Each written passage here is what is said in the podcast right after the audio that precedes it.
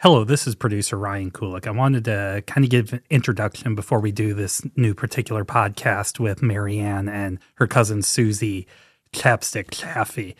Those of you guys who have followed the podcast know we've talked to Suzy a few times. It is Marianne's cousin, and Suzy was a trailblazer on the ski slopes, an Olympian in nineteen sixty-eight, an advocate for women's rights with Title nine, athletes' rights with the Amateur Sports Act, and is still very active today. This particular podcast, Marianne actually traveled to her home state of Vermont, where she's from, as Suzy was being inducted into the Vermont Sports Hall of Fame. And she sat down and talked with a few people who who know Suzy the same way that Marianne does, has known her a long time, even went to the Olympics to follow. The first person they talk with is actually Suzy's brother. Later on, the next podcast where we're going to release is a, is a family friend of theirs that we're going to talk about. I'm going to release the two separately, so this is part one. There's a lot of information that's going to be shared in this, but this is a great uh, a great talk of family. Suzy, her brother, Marianne, all discussing the accomplishments and the impact that Suzy had on the sports world, the women, the world of women's rights, and even the world today and the environment itself. So I hope you enjoy this. Look for next week. We're going to release part two of this conversation, and uh, I'm going to let Marianne take over from here. Welcome to High Heels in Politics, the podcast where we talk with the leaders of Ohio and beyond. And now, your host, Marianne Christie. Welcome to High Heels in Politics. I'm your host, Marianne Christie. This podcast comes to you from the shores of Vermont's beautiful Lake Champlain, surrounded by the Green Mountains of Vermont and New York State's Adirondack Mountains. Suzy Chaffee is an international sports star who's being inducted into the Vermont Sports Hall of Fame. A trailblazing skier and Olympic athlete, Suzy was instrumental in developing and promoting freestyle and ballet skiing. She was the first woman to serve on the U S Olympic Committee. In addition to her fame on the slopes, Suzy gained recognition as an international model, lobbying for athletes' rights, supporting Native American culture, and as a passionate environmentalist. She has also worked tirelessly to promote clean energy policies. As your host, I'll be joined by Suzy's brother, Kim Chaffee, a member of the well-known Vermont Chaffee skiing family, competed in national ski racing championship while both in high school and later as co-captain of the Harvard College Ski Team. He is also passionate about environmental and climate change issues. Kim, you serve on the U S Biochar Initiative as a board member, fundraiser, and as a corporate liaison. U S B I works to ad- advance the sustainable production and use of biochar in North America. What is biochar? First, Marianne, thanks for inviting me to join you and Suzy in this po- podcast. Biochar is, it's a black porous charcoal that's uh, made by heating organic wastes such as agricultural wastes and forest wastes in the absence of oxygen. So it's been around for millennia, and it's been newly discovered, rediscovered. Although it's, it has over fifty-five identified uses, its most important feature from today's perspective is working with plant photosynthesis to remove carbon dioxide from the atmosphere. It's already doing this in large quantities, and it will be doing it even more in the future. So the International pa- uh, Panel on Climate Change says that the world needs to greatly reduce the amount of carbon dioxide in the atmosphere if we're to escape the worst consequences of climate change. Kim, you and Suzy have taken a vigorous role to raise awareness about the importance of preserving our planet for future generations. How does biochar work with Suzy's endeavors? Good question. Suzy's been a champion of Native peoples for over the last twenty-four years, twenty-five years. For the last many millennia, biochar has been used by indigenous peoples in places like the Amazon basin to improve soil quality so that previously infertile land could be made to grow all kinds of vegetables and fruits. Biochar allowed native civilizations in South America to flourish for many, many millennia prior to the arrival of Europeans. The reason that soils in the Midwestern United States are some of the most fertile in the whole world is that prairie fires credited to native, Native Americans helped to fertilize, turn the soil into biochar. So Native peoples from all over the world have been burning forests and grasslands for millennia to prevent wildfires and to enrich the soil with biochar, which is mostly just pure and permanent carbon.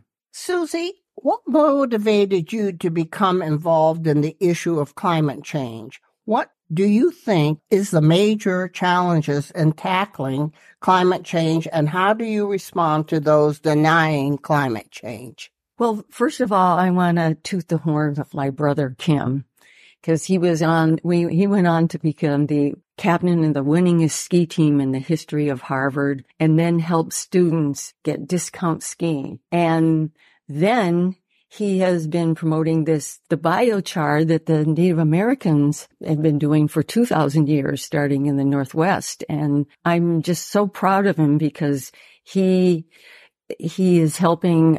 What the Forest Service is already endorsing is this Native American wisdom of preventing fires by, by massive fires by doing little ones, whereas the Forest Service had this policy after we removed them from their mountains in the U S and around the world, all the brush built up so that the lightning strikes after one hundred years of this buildup just exploded the world into these fires.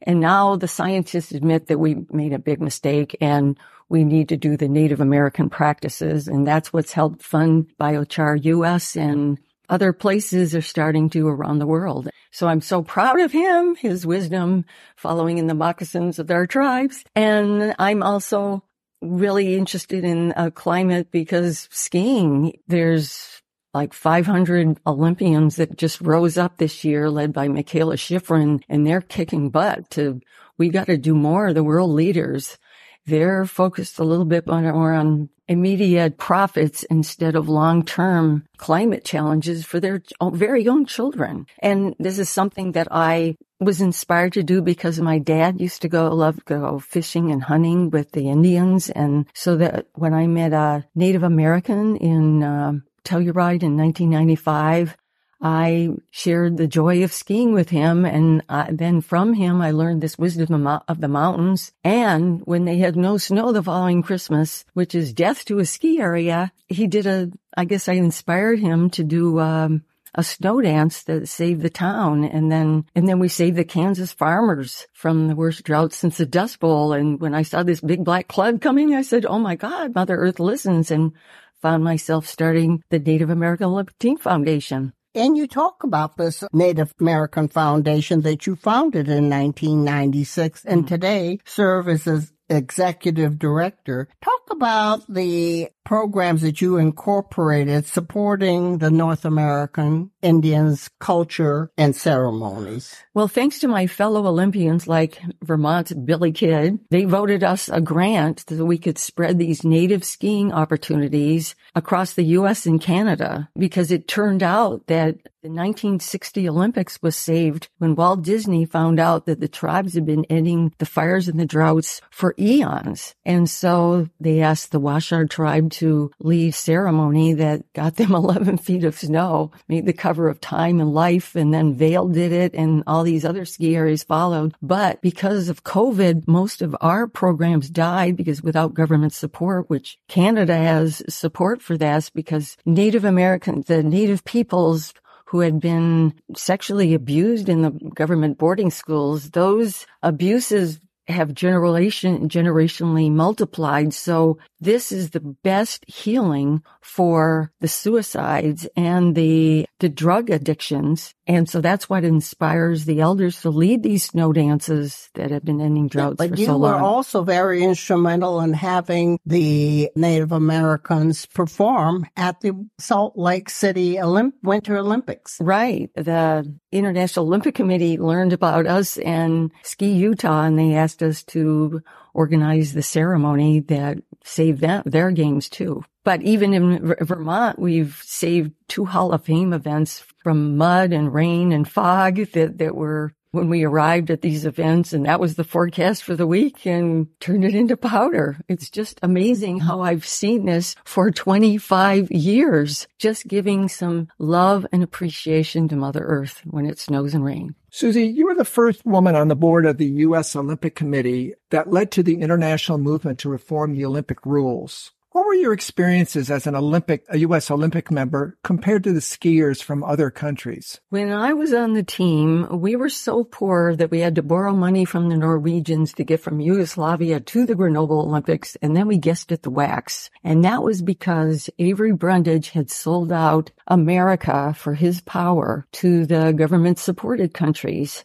And as a result, we were in an unleveled playing field. So when I lost getting, when I was the big hope to win the gold at Grenoble, I missed that. I recycled that anger into uniting the world athletes, but to reform the Olympics. But it was thanks to the uh, silver suit I wore in the Olympics. It kind of fashion saved my butt, and I still got world headlines. So I had the power of the press, and I'm the only one in the history of the Olympics that Avery Brundage tried to take my Trivial Pursuit, said I was the only one in the history of the Olympics, that Avery Brundage tried to take my medals away that didn't have any. And also my modeling in Europe, I took a vacation in Olympia, Greece, to find out why the ancient Olympics were so successful, because Brundage said that they were amateur. And I found out, and Bill Bradley also found out for his Rhodes Scholarship, that they were open and honest, so that We started, we told the truth about this, and we changed the rules the way the ancients did it. And it was above board. No one had to perjure themselves to compete. And I wrote the rule personally that you can be in commercials and ads individually as long as a portion goes to helping other athletes. So Madison Avenue was able to help us level the playing fields so that all, that millions and millions of more kids would have opportunities to be in the Olympics, and they didn't have to be born to wealthy families. Suzy, you served on, uh, on the President's Council on Physical Fitness uh, under four different U S presidents. What did you accomplish with this prestigious position? Well, first, I was shown by the International Olympic Committee Vice President in Germany how they incorporated the Scandinavian mascots in their, and invited people to do running races and cross country. And they had thirty thousand people show up. In America, they had a couple thousand. And this is in the early seventies. So I brought that that idea into the President's Council at this press conference. And they, they gave me headlines. And the executive director says, oh, those goddamn Nazis. And then they had the big meeting and brought the Germans over and had presented their whole plan. Our commercials or P S As for, for the President's Council went from, if you don't stay fit, you're going to die of a heart attack, to, wow, the fun of fitness, great. And then the Chapstick commercials happened. Suzy Chaffee has changed her name. Call me Suzy Chapstick. Hey, Suzy Chapstick. This is real chapstick weather, so chapstick is the only name for me. Chapstick lip balm helps keep wind and cold away from your lips. Suzy Chapstick! Keeps the natural moisture in. Helps heal chapped lips, too. So when it's chapstick weather, just remember me, Suzy Chapstick. Skiing with President Ford, I was invited for lunch with his ad man, and he was so impressed with my activism that he offered me any commercial, and it came to him in a dream, Suzy Chapstick. And I said, I need to incorporate the fun fitness that I was telling you about. And so they took some beautiful footage from Willie Bogner's film and a close-up at Central Park, and that was the biggest hit they, they've ever had, or one of the biggest ever. Well, Suzy, you talk about that Chapstick commercial. Oh, that started the fitness revolution. Yeah, that, well, that's what they say. Well, that's what I was going to continue saying. Your cover girl glamour glamorized the image of women athletes. You've used your platform for pay equity, not only for women, but also for those involved in sports. Why? Because athletes um, need to subsidize themselves for training like they did for a, a thousand years in ancient times. They, the training it takes, the got injuries, you've got so much juggling to be able to afford to do what we love to do. And that's one of the, I mean, being good athletes, the more people that do sports, the healthier the people, the healthier the the country and the economy, and the opportunities to develop your full potential. And that's why I I really pushed uh, Title nine for those opportunities, because um, mainstream didn't understand how important sports were developing the full potential that like the men and like Native women have done for eons. But before that, I just wanted to add that I introduced flexibility into the President's Council on Physical Fitness. They didn't want to include it because that was something that girls were good at, better, a little bit better than the men.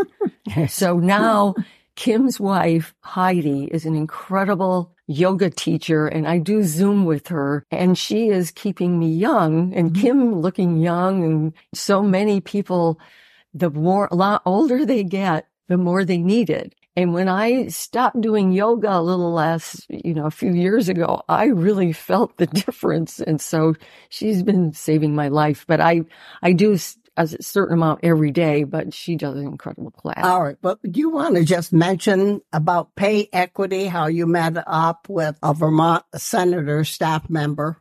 I was so happy that I was able to meet at, at during this Hall of Fame event with Senator Welch's team, that are very bipartisan and are supporting women's equity. And he had supported that in the House, and now we got to pass it in the Senate as well. And this gives me hope because it will help boost the economy. According to this Time magazine cover story, four point three trillion dollars, so we can afford a renewable-powered America and get our women's rights back and feed fifteen million children that are still going hungry in America. And this will help ripple worldwide to twenty-eight trillion. So the world, people say, well, we can't afford to be renewable. They can if they just give women equal opportunity, just fair pay. Suzy, your work throughout your life has remained committed to your passions, whether it's been the sports field or advocating for our planet. We are here in Burlington, Vermont, at your induction into the Vermont Sports Hall of Fame, and I want to thank you for your unending activism that continues to inspire people around the world to pursue their own passions. Thank you, Marianne, and world athletes, thank you, too, because they've risen up, and they're kicking butt. So world leaders will listen and and take care of Mother Earth and for the future of their children. Suzy, do you have anything that you'd like to add to this interview and how people can contact you and contribute to your foundation? Well, just remember every time it snows and rains, like our ancient ancestors did when the world was not in extinction, that to give some love and appreciation to Mother Earth. For that, for the, when it snows and rains, or when they want it to rain or snow, do that in advance. And they could give us a hand to do all this wonderful work that we do. That's at the Native American Olympic Team Foundation website, which is N A O T F dot org. We thank you because it takes teamwork and kicking butt to make this all work beautifully and uh, bring in a new dawn.